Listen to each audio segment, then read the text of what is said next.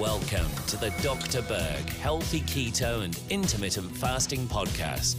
Now, your host, the man taking your health to a whole new level, Dr. Eric Berg. So, recently I had another question on one of my videos that I'm going to answer right here. And the question was Do I need fat to stay in ketosis?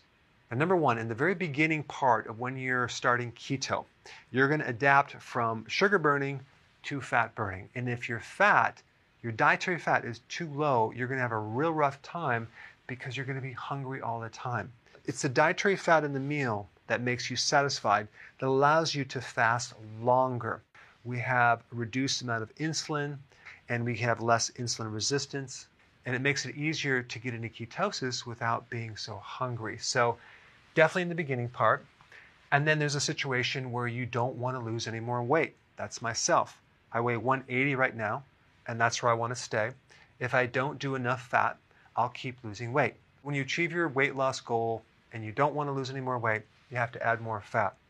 Now, this one is involving getting enough fat soluble vitamins in your diet vitamin A, D, E, K.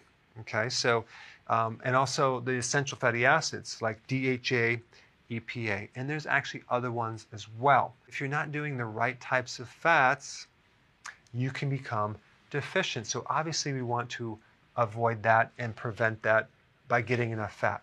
So for example, if you're eating fish, there's a good amount of fat in herring and salmon and halibut, but whitefish is very low in fat.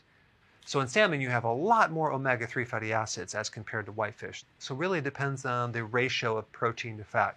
So with keto, you really want to focus on getting enough fat with that protein because you never want to do low fat proteins on a ketogenic diet, especially low fat, high protein type foods, soy protein isolates, terrible on the liver, terrible on the kidney. However, what makes someone get into keto is not the fat, it's the lowering of the carbohydrates. When you lower the carbs, your body is forced to get ketones from either your diet or your own fat. To answer this question, it depends.